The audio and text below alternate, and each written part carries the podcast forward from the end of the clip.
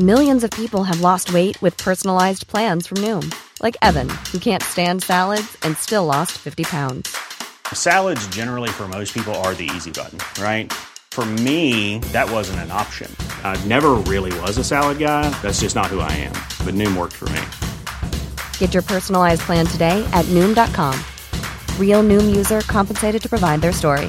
In four weeks, the typical Noom user can expect to lose one to two pounds per week. Individual results may vary. Mom deserves the best, and there's no better place to shop for Mother's Day than Whole Foods Market. They're your destination for unbeatable savings, from premium gifts to show-stopping flowers and irresistible desserts. Start by saving 33% with Prime on all body care and candles. Then get a 15-stem bunch of tulips for just $9.99 each with Prime. Round out Mom's menu with festive rosé, irresistible berry chantilly cake, and more special treats. Come celebrate Mother's Day at Whole Foods Market.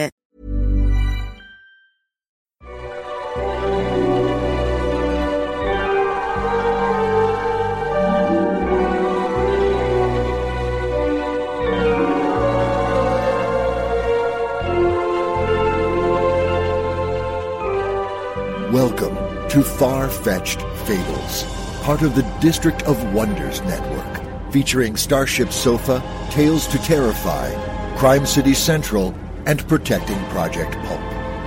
Everyone has a story in the District of Wonders. Come and find yours.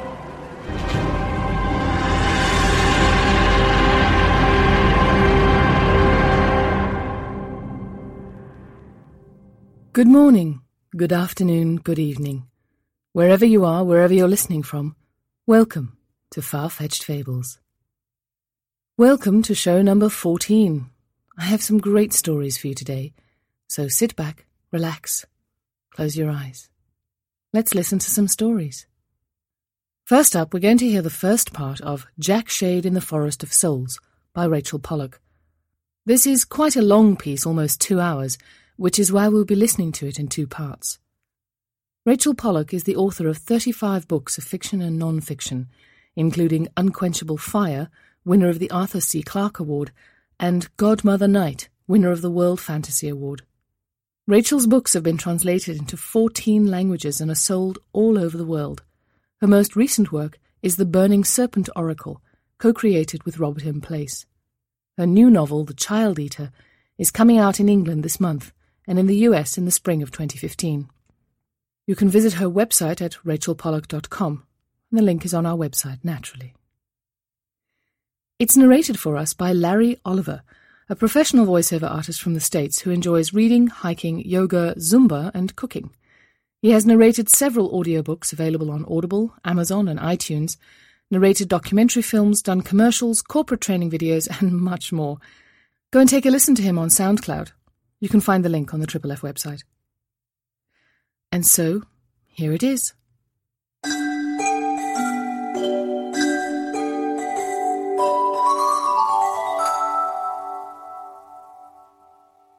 Jack Shade, known in varied places and times as Journeyman Jack, or Jack Sad, or Handsome Johnny, though not any more, or Jack Summer, or Johnny Poet, though not for a long time, or even Jack Thief, was plain old-fashioned poker.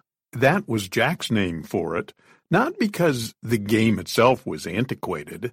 It was Texas Hold'em the TV game as Jack thought of it, but because of the venue, a private hotel room, comfortable, elegant even, yet unlicensed and by private invitation only. In the age of Indian casinos, no more than a few hours' drive from anywhere. Jack knew that most poker was played online these days, split screen, multi action, or in live tournaments and open cash games held in the big casinos of Vegas, Foxwoods, or Macau. Jack didn't like casinos. He'd never liked them, though for years he was willing to go where the action was. But after a certain night in the Ibis Casino, a game palace most players had never heard of and would never see, where all in meant something very different from betting on your entire stack of chips. Jack avoided even the glossiest, bright for TV game centers and only played his quaint private no-limit matchups. Luckily for Jack, though not always, luck being luck, there were enough serious money people who knew of Jack Gamble, or Jack Spade as some called him, though not to his face, that he could more or less summon a game to his private table at the Hotel de Rêve Noir, which, despite its Gallic name, was in New York on 35th Street, a block from the J.P. Morgan Museum, where Jack sometimes went to sit with the 15th century Visconti Sforza tarot cards. Jack lived in the De Rêve Noir, possibly why some people called him Johnny Dream, but no one in the game had to know that. Let them think he came in from somewhere else. Jack didn't like people to know where he lived, an old habit that was still useful. The game, sometimes called Shade's Choice, took place on the 11th floor, the top floor of the small hotel, where despite the larger buildings all around, the full-length windows looked out to the Empire State Antenna. Jack was one of the few people who knew what signal that antenna actually sent and the message it relayed back to the Chrysler Building's ever-patient gargoyles and in the other direction to a small brick house on Roosevelt Island, where Peter Midnight once played a reckless game of cards with a traveler who outraged fashion in a black cravat. Jack always dressed for poker. Tonight he was wearing a loosely tailored silk suit, deep sea green, with a yellow shirt and a mauve tie, undone and draped around his neck.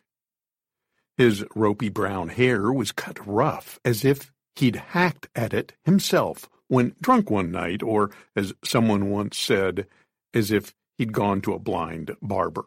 The furniture in the room was old and carved, somehow heavy, graceful, and comfortable all at once, with influences from French and Chinese. The mahogany table and chairs carried so many layers, generations of lacquer and polish, that neither spilled drinks nor the sharp edges of those obscene good luck charms from Laos that some gamblers like to fondle could possibly harm them. Even the drink stands by each player looked like they might once have held champagne flutes at Versailles. In fact, they'd originally served as writing platforms for a poetry contest a very long time ago. Neither the drinks nor the furniture held anyone's attention right now. It was ten in the morning, twelve hours since Mr. Dickens, the white-haired dealer with the long, spidery fingers, had given out the first cards. There were nine players, always nine in Jack's game, but everyone knew that only two of them counted. Jack Gamble and the blindfolded Norwegian girl. Jack thought of her that way because she'd once won an online tournament with a block up to stop her ever looking at her cards, playing the players instead of her hand. The girl had been playing poker since she was fifteen and pro almost that long. And yet she looked, Jack thought, all sweet and round, like she belonged more to PTO bake sale than a game with a million dollars on the table. There were some who thought she might be the rarest of creatures, a secret traveler, but Jack was sure that whatever talent she had was rooted in poker. Though he played in the highest stakes games, Jack was not a pro. Poker just was not his only source of income. Some years it wasn't even the largest, though in others it was all that paid the bills. Pro or not, Jack knew something about cards. Right now, he held a pair of tens, spade and club, a decent hand in Hold'em, where two cards was all you got, and you had to combine them with five face-up community cards on the table to try and make your own best five-card hand.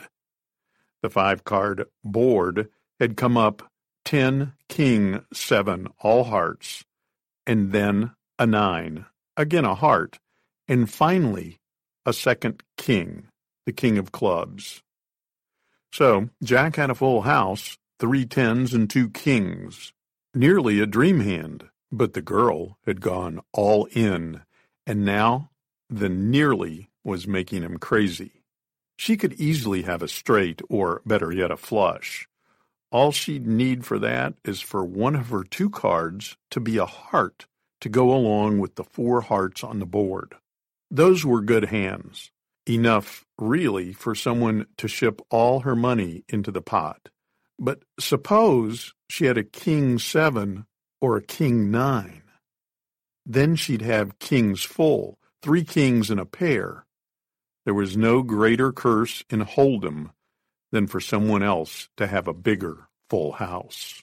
And she'd put her money in on the king, not the fourth heart.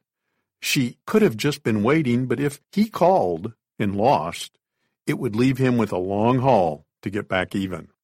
He glanced at Charlie, but the old man sat so still he might have been a clay dealer buried with a Chinese emperor. There was no clock for the girl to call on Jack, the way she might have done in some casino tournament. But Jack knew she could ask Charlie, and he would tell her to the second how long Jack had been deliberating.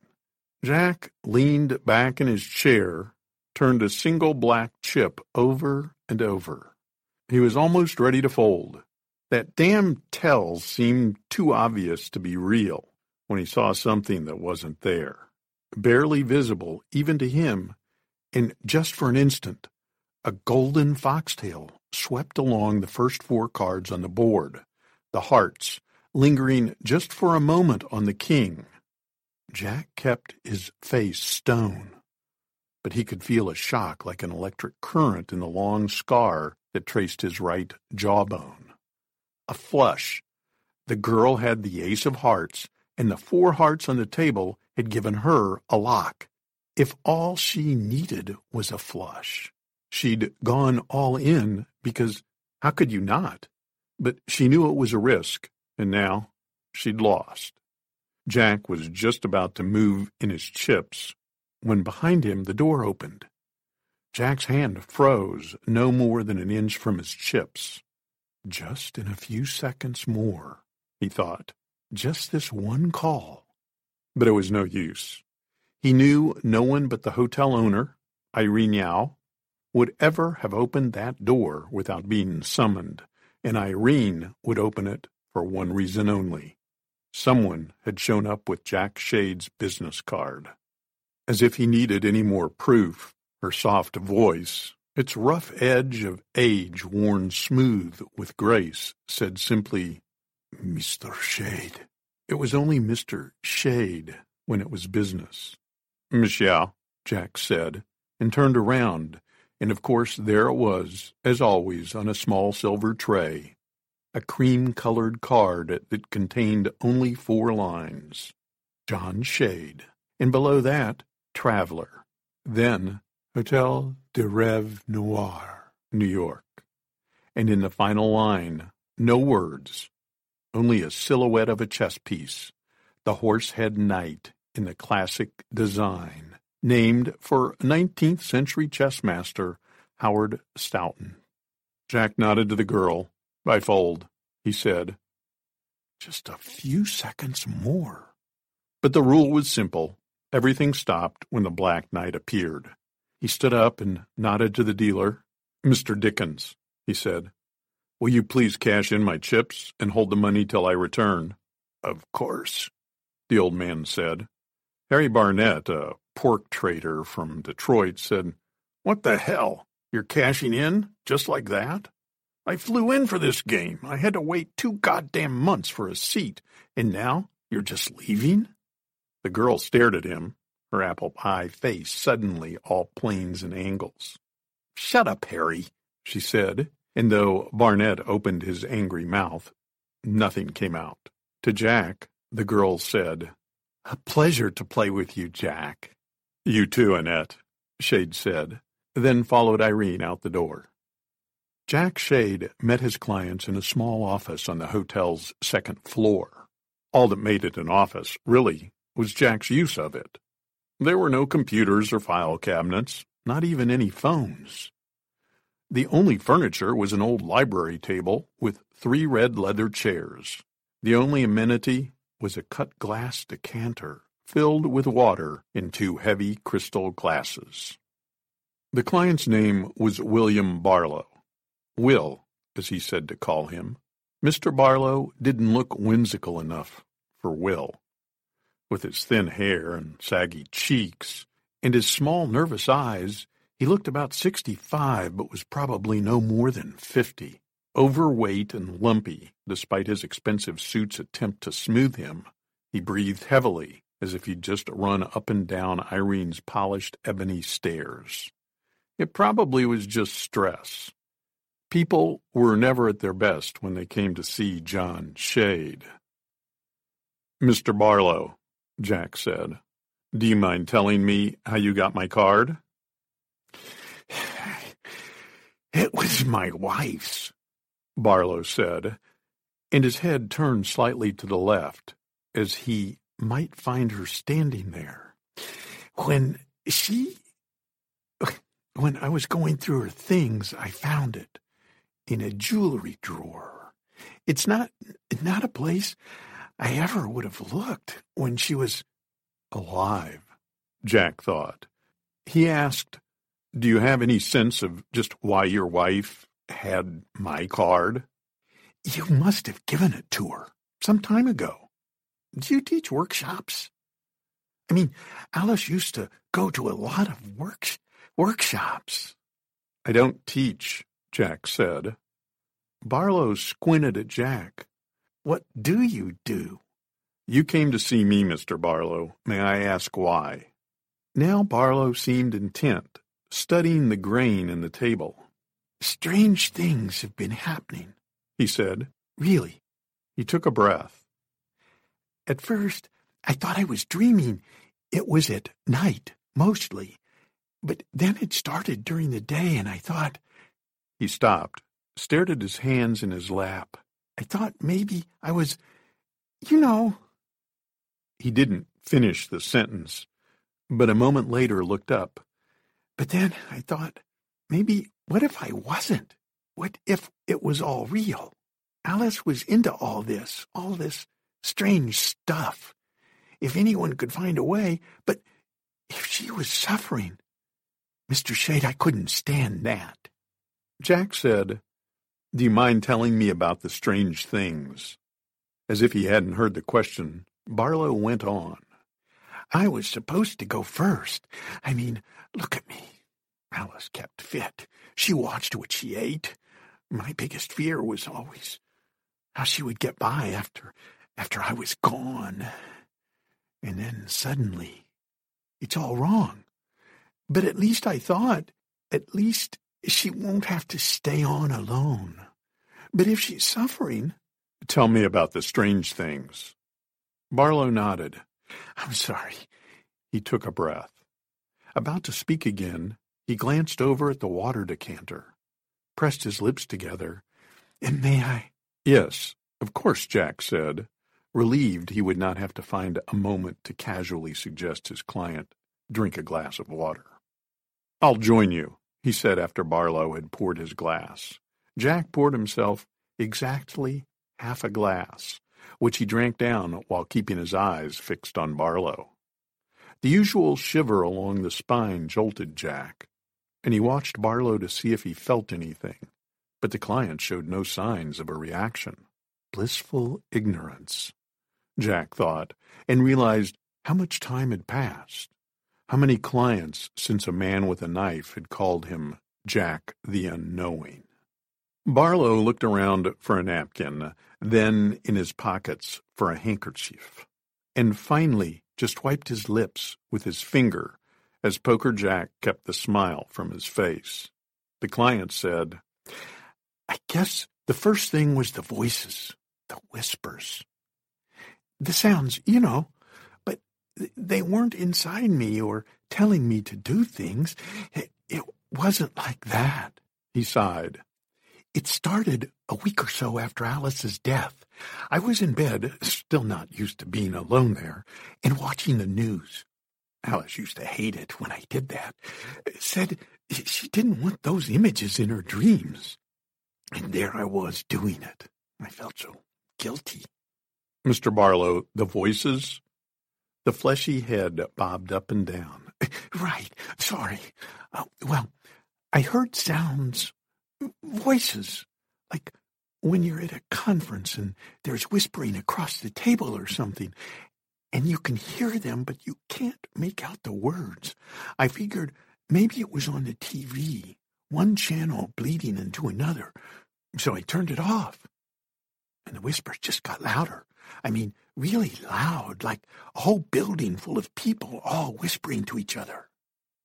Not a building, Jack thought, and he wished to hell that however Alice Barlow had gotten hold of Jack's knight, she'd thrown the card away instead of keeping it somewhere her husband could pick it up and get the overwhelming urge to go see John Shade, Traveler. Barlow said, This went on for days, Mr. Shade. Every night I thought I was, oh, you know, that the grief had gotten too much for me. I finally told my doctor, and he said it was normal. Sure as hell didn't feel normal, and gave me some pills to sleep. It worked for a couple of days, but then I woke up. It was three in the morning, and the damn whispers were louder than ever. Then, one night, I got the horrible idea that they were really there, not in the house, but in the backyard. I don't know why, but once I thought it, I couldn't stand it. So I put on my bathrobe and went down to the kitchen. I made sure to make lots of noise to scare anyone away, but when I got to the kitchen, everything looked normal. I mean, it was still dark, but the door light was on, and the moon was pretty bright, and I could see the patio Alice had me make, and the flagstones, and it all looked fine, normal. But the voices, they were still there, louder than ever, but still whispers, so I couldn't make out a word. And so you opened the door, Jack said. Barlow stared at him. You thought if you could prove to yourself, once and for all, that the whispers weren't real, they would have to go away. Barlow nodded. Let me guess what you saw. A forest? Shaking now, Barlow nodded again. Dense trees with twisted branches and no leaves, going on as far as you could see, in flames. A kind of faint fire, so pale it didn't give off any light or heat or even burn any of the trees. Barlow whispered, Oh, God. Oh, my God, I'm not crazy? Jack managed to keep the regret out of his voice as he said, No, Mr. Barlow, you're not crazy at all. Barlow sat back in the chair, mouth open. Jack said, So you slammed the door and ran inside. Now tell me, is that when you found my card? Barlow half whispered, Yes. Behind him, for just a moment, Jack saw the flash of a golden foxtail as it brushed over Barlow's shoulders and then was gone. A lot of good you are. You give me help on one hand, too late for me to use, but you couldn't warn me this was coming? Out loud he said, Mr. Barlow, what you saw was not a hallucination or a dream. It's a real place, though very few people actually see it. At least not while alive. Then why am I seeing it? I'm not anything special. I've never been, you know, psychic or anything. It's not about you, Mr. Barlow. But I'm, oh God, it's Alice. Of course. How could I be so? His hands began to twitch, and he clasped them together.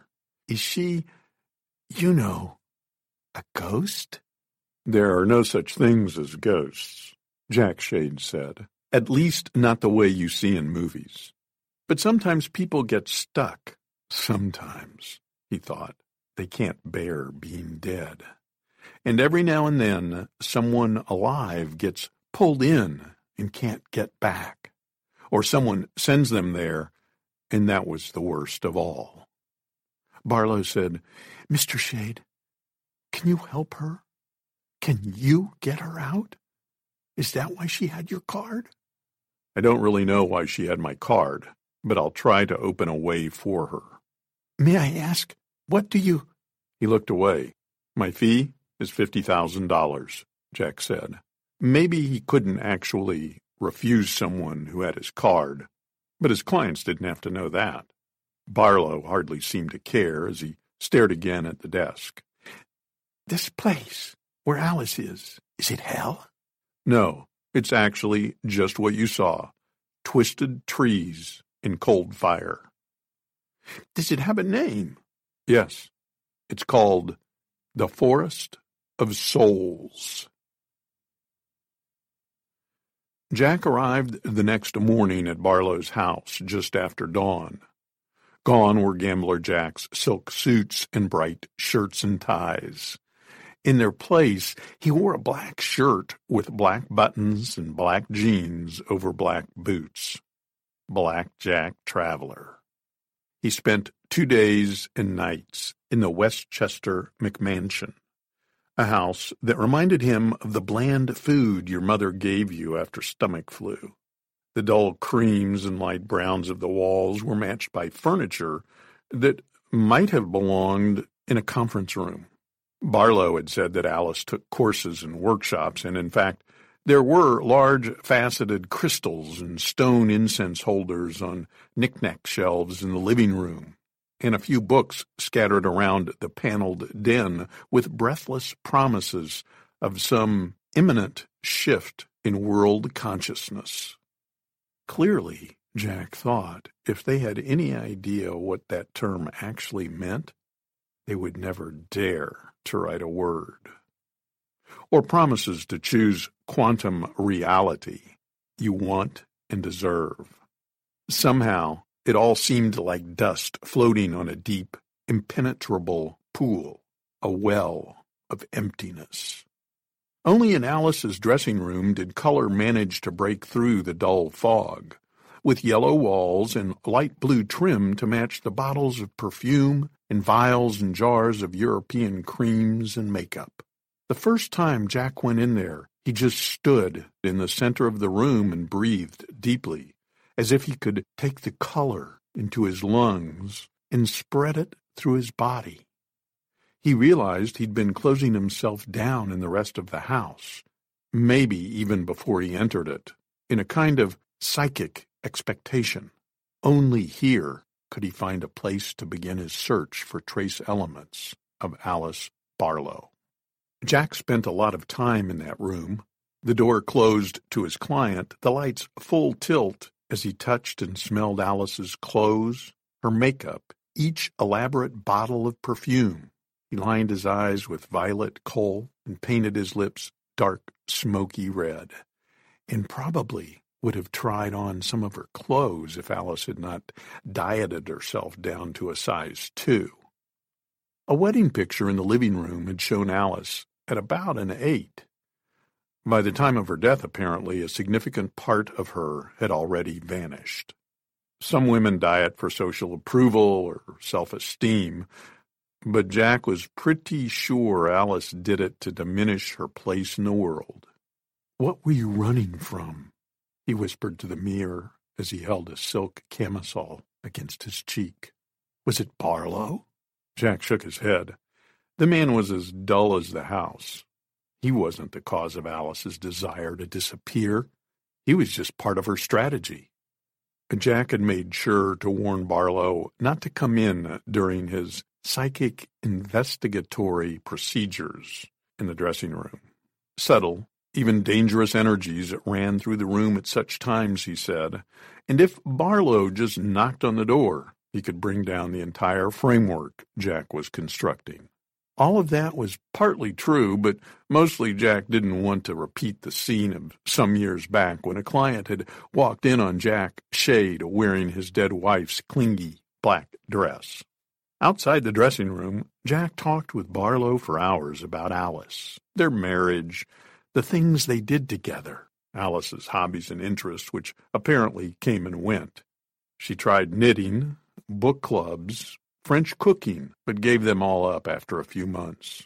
The cosmic crystal phase had lasted longer than most, nearly a year when she died. but Barlow suspected it had already begun to fade. There'd been a lot more of the dolls and things, he said, and then one day he noticed she'd gotten rid of about half of them.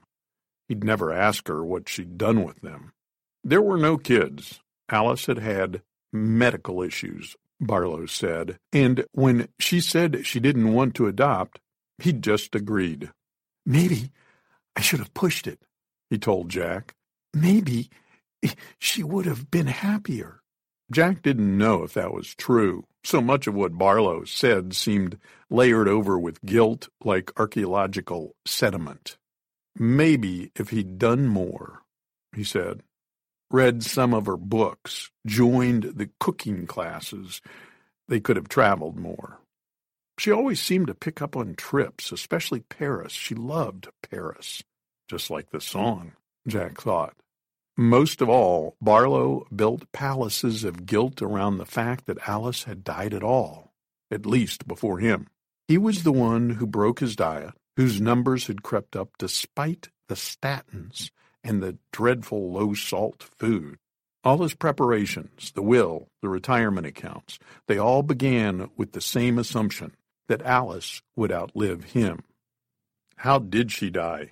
Jack asked. They were sitting at a brown oval dining table. Aneurysm, Barlow said, undetectable and as unexpected as a thunderstorm when the Weather Bureau had promised a sunny day. How could that happen? Barlow asked. I don't know, Jack said. I'm not a doctor or a theologian. He knew he was being hard, but he'd never get anything done if he had to hold the client's hand all day.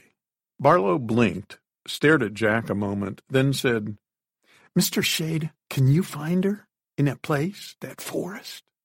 Yes. And release her? Yes. Jack might have said, I can try. But in fact, he'd succeeded in every case but one, and that one was special. Barlow said, And I will stop hearing those noises and seeing the trees? Yes. Barlow looked down at the table. When when you release her, where will she go? I don't know, Jack said. I have no idea. The first night Jack was there, Barlow had asked if they should stay up together and wait for the whispers to manifest, a term that probably came from one of Alice's workshops. It didn't work that way, Jack said.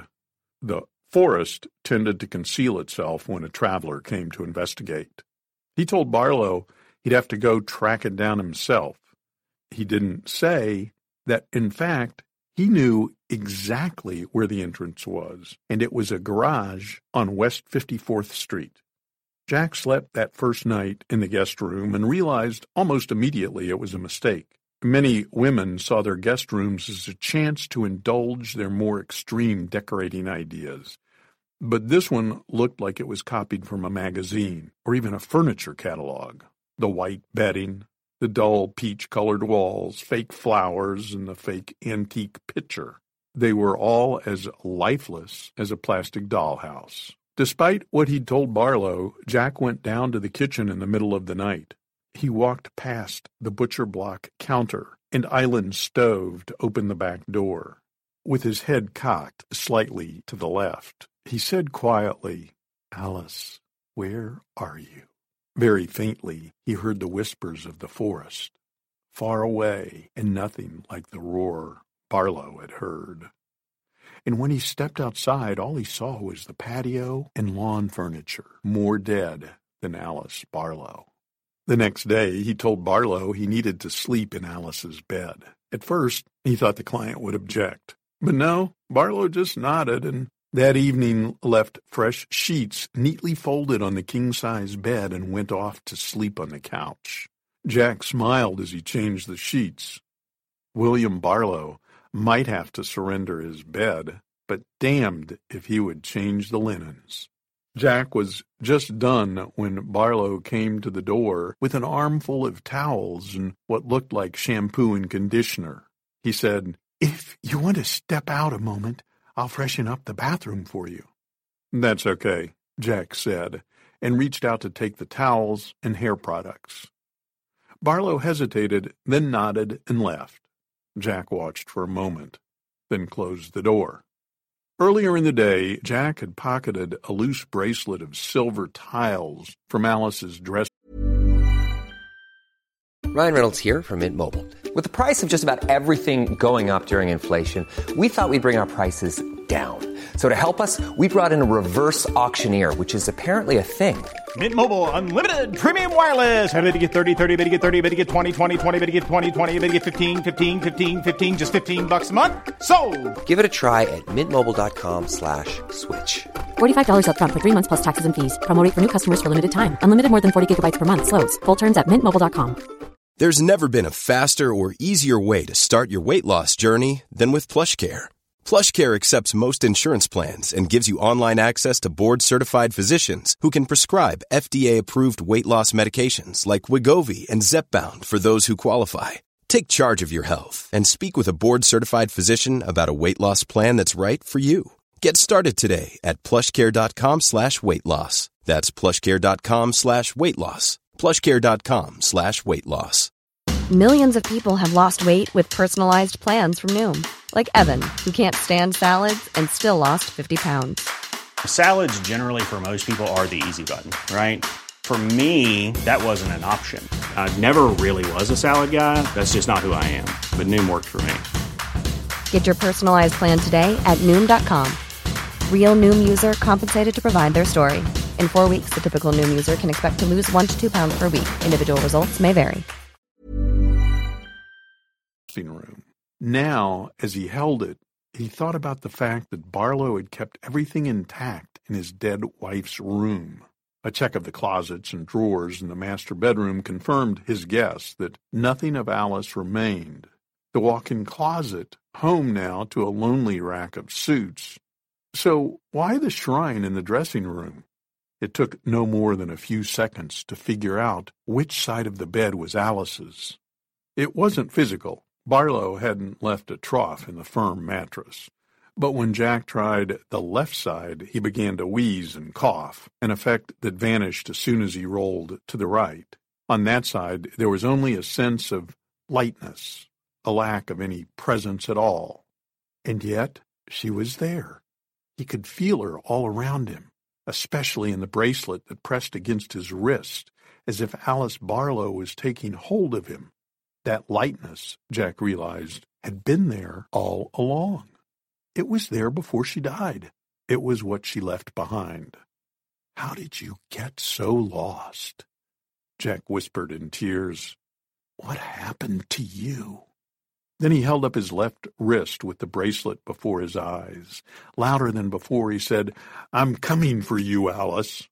My name is John Shade, and I will find you. I will find you and set you free. Suddenly exhausted, Jack dropped his arm and settled his head against the too thin hypoallergenic pillow. For just an instant, heat flared in the bracelet so intense Jack almost tore it off, but then it went cold again, as chill as moonlight. Tired as he was, he still didn't expect to sleep that night, so it came as a kind of distant surprise when his eyes pulled down, his limbs grew sullen, and then he was gone. He dreamed he was walking in the forest, only it was disguised, the way it so often was. Even in the dream, he remembered telling that to Barlow. This time it appeared as some kind of march or demonstration in a city that may have been Manhattan. All around him, everyone was holding signs or shouting slogans. Only he couldn't read the signs or understand the loud chants. And then he realized the souls, the lost, they were not the people in the march. The people were the trees. The souls were trapped inside the fake demonstrators, unable to speak or to tell Jack what they needed. The fire, so cold, so pale, wound around the tree people with their signs like a thin fog. Jack tried to speak, but his words came out all thick, as if his jaw moved too slowly, so he reached up to massage it, loosen his tongue. He was several seconds rubbing his lower face before he realized there was no scar. He was back the way he was before, before everything fell apart. Back then, he was Handsome Johnny, and being a traveler was, well, something that made you better than other people, all the dumb William Barlows of the world. Disgust twisted his insides. He didn't want to lose his scars. He deserved them. He needed them. They made sure he never forgot. All around him, the people, the trees, stamped and shook their signs. If they were trying to tell him something, they were wasting their time. The signs meant nothing. The voices just scrambled sounds. Tree language. He remembered now that he was on a mission, and he called out, Alice, Alice Barlow? Are you here somewhere? Can you show yourself? His eyes caught a flash of motion to the right, and he turned in time to see a thin woman in a pale red dress dart behind the crowd of demonstrators and head toward a kitchen supply shop. Alice, wait! he called above the noise of the demonstrators, pushing aside the tree people, who took no notice of him. He made his way in her direction. It was only when he got free of the crowd and their signs and could see that she had stopped in front of the show window full of knives that he could see it wasn't Alice Barlow. It wasn't even a woman, but just a girl. Fourteen years old, arms and legs stick thin, long, straight hair her mother's hair, dyed black, sharp and bright against the pale red dress that echoed the faint fire flickering through the forest. Oh, God, Jack whispered. Oh, my God. Eugenia. She turned around now, slowly with that adolescent drama smile, and lowered her head slightly so she could look up at him as if she was just a child again. Softly she said, Hello, Daddy. And the store window exploded, and all those gleaming knives and cleavers came flying at Jack. He managed to knock most of them out of the way, all the while shouting, Jeannie, don't go! I can help you! But not all. A carving knife and a long, pronged fork hit his face, and he screamed in pain. No, he thought, not again. He looked away lost focus for just a moment, and when he turned back, she was gone. He touched his face to see how much damage the Geist had done, only to discover there was no blood, no fresh wounds, just the hardened scars of an attack long ago. So handsome Johnny was gone, and he was himself again, scar-faced Jack, Johnny ugly, Johnny lonesome. Mr. Shade! A man called, and when he turned to see who it was, he discovered himself awake, back in the Barlow bedroom, with the client himself trying the locked door and yelling, Mr. Shade, are you all right? I heard noises. Jack sat up and discovered books scattered on the bed and the floor around it, bestsellers and art books from the low decorator bookshelf opposite the bed. They must have flung themselves at him while he slept. Could a poltergeist operate from a dream? I'm all right, he said loudly. Go back to bed, Mr. Barlow. We'll talk in the morning.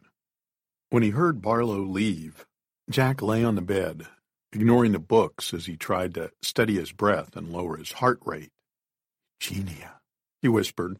He thought, as he did so often, of the early days when cups or plates started crashing on the floor, and then the coffee table flung itself across the room, and all the drawers of his wife's dresser smashed into the wall above the bed. He remembered how Layla had screamed she couldn't stand it any more. Jack had to do something. How he'd held her told her with all the reassurance of his great knowledge, his experience as a traveler, that it was just a phase, that doing something would only strengthen it. If you left them alone, Geists just faded away. Lying in his client's bed, remembering, Jack felt the tears slide down his cheeks until they hit the dead crevices of his scars. He lay there until dawn, eyes on the ceiling as he waited until first light would allow him to get up and take the final step before he could leave the gray house.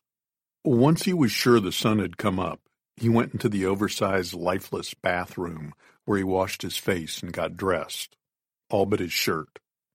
On his way back from the bathroom, he noticed something odd a small black leather copy of MacGregor Mathers' translation of the 15th century manuscript, The Book of the Sacred Magic of Abramelin the Mage.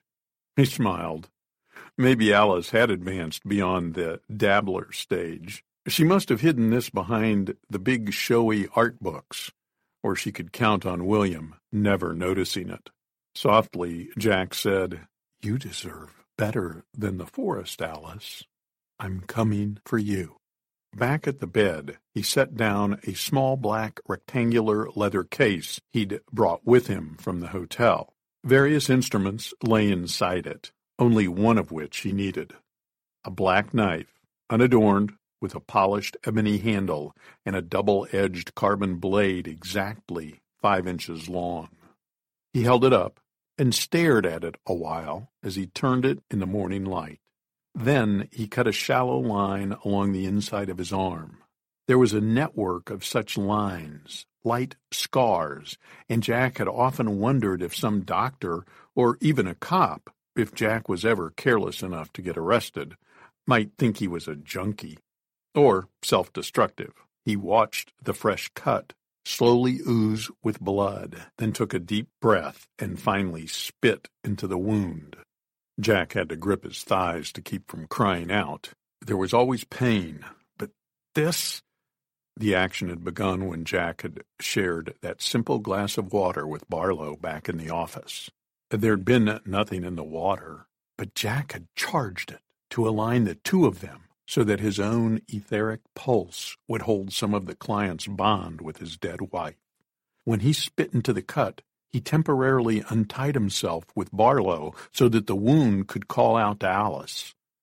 It was the surest way to find her in the confusion of the forest. The action was never easy. It was like injecting himself with someone's grief or fear or guilt, but he could never remember it hitting this hard. When the pain subsided enough that he could breathe a little easier, he discovered his face wet with tears and sweat. He went into the bathroom and washed again, then put on his shirt, packed his knife, and left the house, hopefully without waking his client. At 9.47 in the morning, Lonesome Jack Shade stood on Lexington Avenue, north of 72nd Street, and watched a slim young man open the door to Laurenjean chocolates. Along with his all black clothes, Jack wore the carbon blade knife in a sheath up his left sleeve. Jack knew he should go get what he needed before the shop filled with customers, but he hated what he had to do. He wondered, did chocolate shop owners around the city all talk to each other? Would Monsieur Laurenjean see Jack's knife, roll his eyes, and say, Oh, it's you? Or would he just moo in fear, like the last poor truffle maker? Jack sighed. At least he could disguise himself. He pretended it was to escape detection, but he knew it was really to lessen the embarrassment of what he was about to do. He slipped the knife from its sheath and stared at the point, so sharp it could cut sunshine. In two quick touches, he lightly pressed the point against his forehead and then his lips. He cried out loudly enough that a woman walking five dogs turned around and stared at him, and a bike messenger reflexively shouted, Fuck you, man. Gently, Jack moved his fingertips around his face, feeling a smooth, plastic quality that told him the trick had worked. Once it firmed up, his false face would look so bland that Laurenjean would not be able to describe Jack at all. I don't know, he'd tell the police if he even bothered to call them. It was just one of those faces, you know, as it wasn't really there. On the street corner, Jack touched his nose, his cheeks, the area around his lips. It still felt like some opaque plastic mask, but it held firm against his prodding. He crossed the street toward Laurenjean Chocolates. He was nearly at the door when he felt a light brush against his legs. He glanced down, and there was the golden tail, its tip just leaving his left knee. Unlike at the poker table where the fox had vanished almost before Jack caught sight of it, it turned to sit on its haunches right in the middle of the sidewalk, its fur dazzling in the sun. No one but Jack could see it. But people automatically walked around it, some squinting at the glare from the invisible fur. One young woman walked by, stopped, and turned to stare right at the spot where the fox sat, then shrugged and walked on. You've got a future, Jack thought. With any luck, it'll never find you. Hello, Ray, he said to the fox, who bowed his head a moment. Jack Shade had met Ray on one of his first travels when he found himself in a bad place, surrounded by, of all things, predator chickens. He did an action for help, and Ray appeared. A fitting protector, Jack supposed. Now Ray came to him mostly to warn him or show him things. The name was Jack's choice, short for Reynard, of course, but also the correct pronunciation of Re, the Egyptian sun god. For in the catalogue of foxes, mountain fox, fox of the willows, fox of the stairways, tracker fox, Ray was a noon fox, a solar helper, bringing clarity and strength. Thanks for being here, Jack said. You know I hate this part. It's so damn embarrassing, but what can I do? I've got to give the doorman what he wants. Ray stared at him a while longer, then leaped off the curb to vanish in front of a taxicab, whose driver hit the brakes, then looked confused before he sped up again. The owner of the chocolate shop appeared to be around twenty-two, but was probably ten years older. In black creased pants, shiny wingtips, and a gray vest over his pale blue shirt, he looked as old-fashioned and immaculate as his glass display cases, filled with exotic concoctions. He looked Jack up and down briefly, his expression confused as he tried to focus on the face that wasn't quite a mask, then more relaxed again as he let his eyes move back to Jack's muscular upper body and thighs. Good morning, he said with a smile. You're my first, at least for today. Blank-faced Jack pointed to a tray of dark chocolate truffles covered in chocolate powder. I'll have one of those, he said. Mr. Laurenjean nodded his appreciation of Jack's good taste. Certainly, he said. Shall I put it in a presentation box? Yes, thank you. Jack watched Laurenjean carefully set the truffle in a miniature cardboard box, which he tied with a red ribbon and a slight twirl of his hand. Thank you, he said. That will be seven ninety-five. With a sigh, Jack slipped the black knife from the sheath in his sleeve and mm-hmm. pointed the tip at Laurenjean's neck. I'll just take it, he said.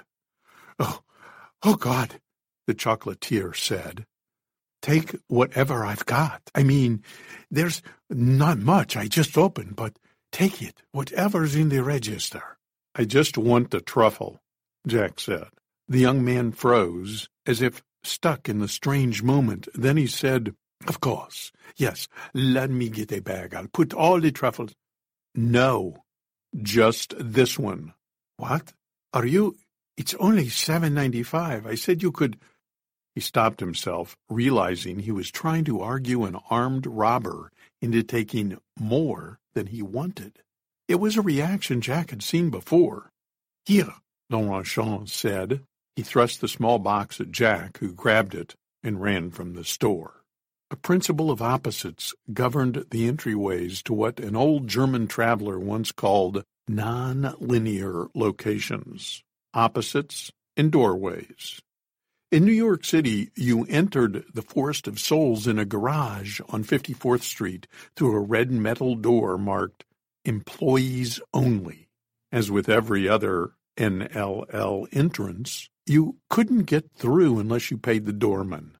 In the Empire Garage, this job fell to a white-haired gentleman named Barney. And Barney liked chocolates. Stolen chocolates. When Jack began his travels, Barney demanded nothing more than chocolate kisses. Just one each time. He used to pull the little ribbon top and smile as the foil came away. As he popped the brown cone in his mouth, he would nod to Jack to go on through. The nice thing about chocolate kisses is that they were easy to steal. But then a couple of years ago, Barney had gone upscale. Jack had heard that some Wall Streeter had taken up traveling after the credit swap bubble burst and had ruined things for everybody by giving Barney his first dark chocolate delight. Now it had to be a truffle, fresh, and it had to be stolen. Why can't I just buy you one? Jack asked him once. Barney had smiled. Money comes and goes, Jack. Silver, paper, even beads sometimes. You got money, you never know what you got. But stealing is forever. He found Barney, as always, sitting on a steel chair against the wall of the garage, alongside the door he protected. He wore a blue shirt and pants with Empire Garage in italics on the right pocket and Barney in gold script on the left. He was short, about five eight, and stocky, but not fat. He had a full head of fine white hair cut short, and a square face with enough fine lines in it that it might have served as a map of the nonlinear worlds. Jack had no idea how long the old man had served as doorman. Fifty years, five thousand years. Maybe the first Manhattan traveler had found a white-haired man in a beaver cloak sitting on a tree stump next to a cave that served as entrance to the forest. Or maybe Barney would get the job next week. Non-linear employment. One time, just to see what would happen, Jack had asked the cashier about the old guy who just sits in a chair upstairs. Oh, that's Barney, the man said. Well, what does he do? He doesn't seem to ever leave his spot. The cashier looked confused. In a tone that suggested Jack had asked a really dumb question, he said, I don't know. He's Barney. Today, Jack walked up with a smile, waiting for Barney's usual, Hey, kid. But instead, the doorman tilted his head to the side slightly and squinted at Jack like he was trying to make out who he was. Can I help you? he said. Jack stared at him. Barney? It's me, Jack Shade. Barney shook his head, then laughed. Jack, he said, sorry, kid. My old eyes ain't what they used to be, I guess. Jack touched his face to make sure the mask was gone, and in fact, for just a moment he thought he felt smooth skin, but no, there were the scars. He said, It's probably just me, Barney. I had to dupe my face for something, and there's probably traces of the overlay still on it. Barney nodded. Ah, that must be it. Jack said, I've got something for you. Hey, you're all right, Jack, Barney said as he took the box and undid the ribbon. Ah, Charlie Lawrence, he said. You know he calls himself Charles Laurenjean now. He pronounced it Charles Laurent Jean in the worst French accent Jack had ever heard. I guess whatever sells product, right, Jack? He smiled at the candy in its gold foil nest. You know, Jack, you've got taste. That's what I tell the others. Jack Shade, I tell him. He knows what to bring an old man. Biting down, he waved Jack to the door.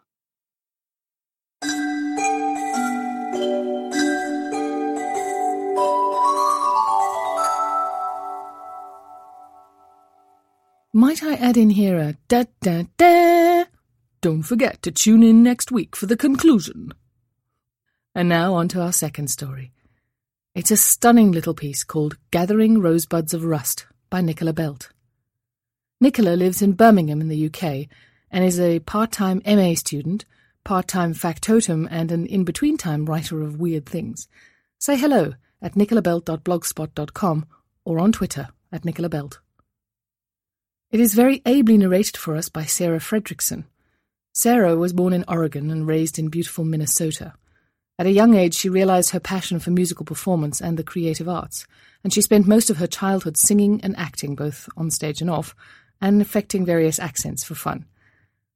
She now resides in sunny Australia with her handsome husband, going on adventures, writing music, and reading stories to their cat. And here it is Gathering Rosebuds of Rust by Nicola Belte.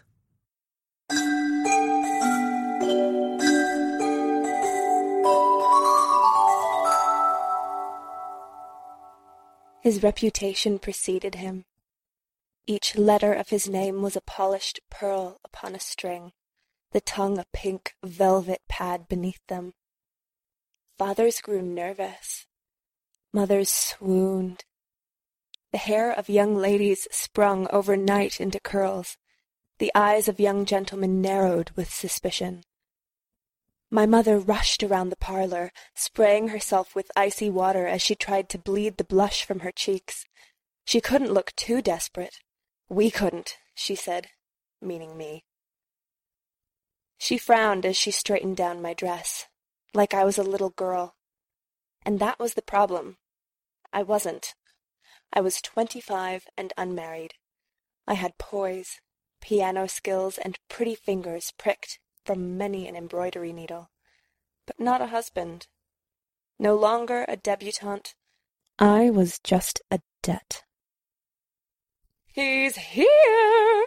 the cook bellowed, like a beast from Baskerville, making my mother and me jump. Show some decorum, Mary, my mother admonished her, before yanking up her petticoats and pushing and pulling me outside. He had wavy dark hair that was parted in the middle, and a thick mustache that curled up at the ends. He bounced over as if on springs, wildly waving his ruby-tipped cane as he saw us, threshing all the tulips from their stems. A pleasure, Miss Buzzlesby, he said as he bowed to kiss my hand, as his nose burrowed along my bodice, as his ear found my bosom. My mother spluttered. Mary coughed. A horse whinnied. I tried to protest, but he pressed a finger to my lips and waved his cane like a metronome. Tick, tick, tick. The tip blurring as it quickened. Was it fear? Desire? Or just because I knew what was in his locked leather holdall? Mmm, he said. Is she suitable? my mother asked, desperately, and then grimaced, as if she'd swallowed a fly. Hmm. He worked on me all night, splattered his demented visions across the pale pink canvas of my skin, leaving it bloodied and bruised, coated in candle wax and soldering fluid. I ran my fingers around the bumpy rectangle of stitches on my chest, around the tiny keyhole in the center, rimmed with purple and yellow, over my brand new heart. Every morning, he said, as he looped a small copper key onto a thin gold chain and placed it around my neck. You must open it up and wind it back, and my dear, then you'll be young and pretty forever. You'll have years to find a husband. I trembled. I felt sick. I couldn't yet. A proposal. He'd liked the way that my old heart had felt as he'd cradled it in his bloody palms, liked its weight, just before he'd thrown it away. Ruddy unprofessional, Mary harumphed. Fate, my mother said, picking at her threadbare shawl, relieved that he'd waived the bill. I didn't know or care either way. Every morning I slid my fingers inside my chest and gave three sharp turns to reverse the cogs. Every night I'd lay out the gifts that he'd given me the red roses and the beautiful emeralds and the satin gowns, and I'd feel confused, like a child who'd untied the silver bows and teased open all the pretty boxes, only to find them empty. I was convalescing, he told me. It would take a while, and he chuckled and waved away my impatience, for hadn't he given me all the time in the world? I was numb the day that we married, stiff at his side, with my bright painted smile like a wooden figurine on a chalet clock. He does. He did. Do I? Yes? Now, Mary creaks in with the soup. From the far end of the long table he calls, Happy anniversary! Our two children are dining with us, both sitting with their elbows up and their napkins spread across their laps. Edward and Jane. Their names should be italicized, Latinized like a species.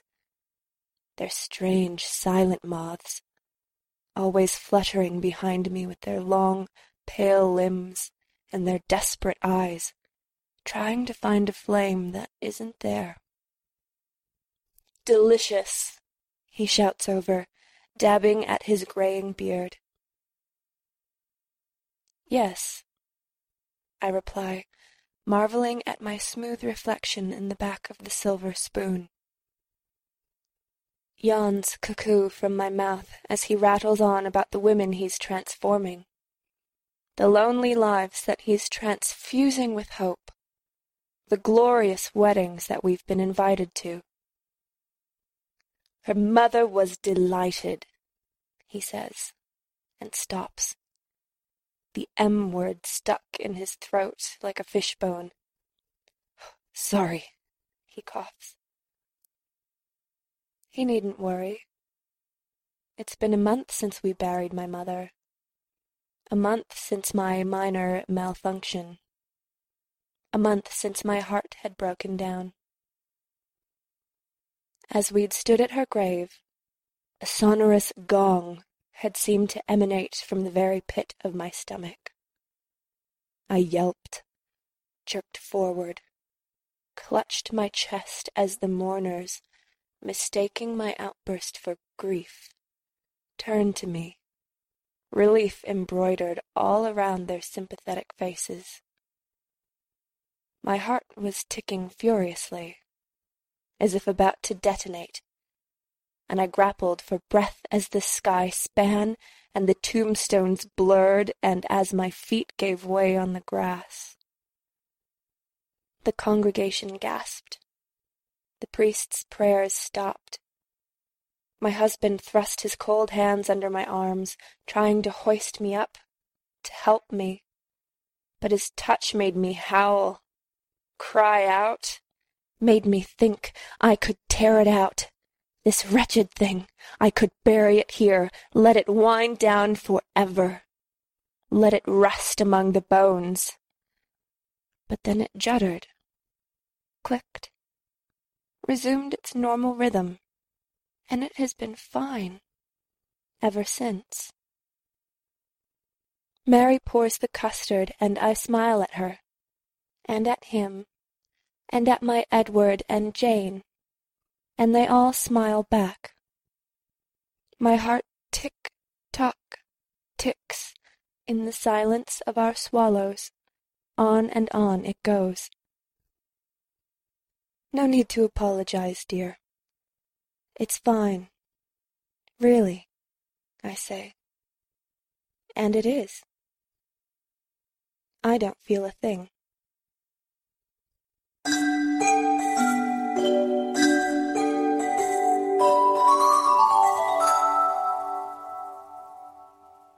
Oh, I do love steampunk.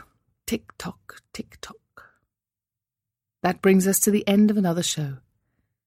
Please remember that Far-Fetched Fables operates under a Creative Commons 3.0 license, which means you can download the content and share it around, but no changing it and no selling it.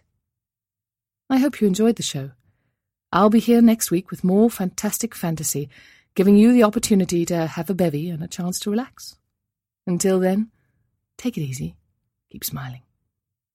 Bye now. This presentation has been brought to you by the District of Wonders Network, dedicated to podcasting the finest genre fiction. You can learn more about the District of Wonders and their many literary productions at their website, www.districtofwonders.com. Thank you for listening.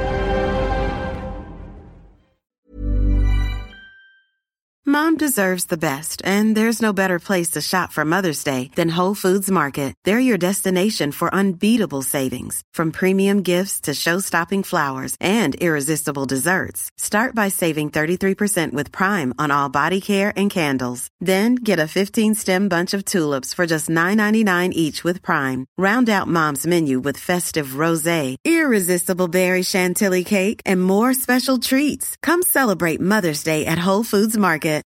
When you make decisions for your company, you look for the no-brainers. And if you have a lot of mailing to do, stamps.com is the ultimate no-brainer. It streamlines your processes to make your business more efficient, which makes you less busy. Mail checks, invoices, legal documents, and everything you need to keep your business running with stamps.com. Seamlessly connect with every major marketplace and shopping cart. Schedule package pickups and see your cheapest and fastest shipping options from different carriers with rates up to 89% off USPS and UPS rates. And with the stamps.com mobile app, you can take care of mailing and shipping wherever you are. Make the same no-brainer decision as over 1 million other businesses with stamps.com. Sign up with code program for a 4-week trial plus free postage and a free digital scale. No long-term commitments or contracts. That's stamps.com. Code program.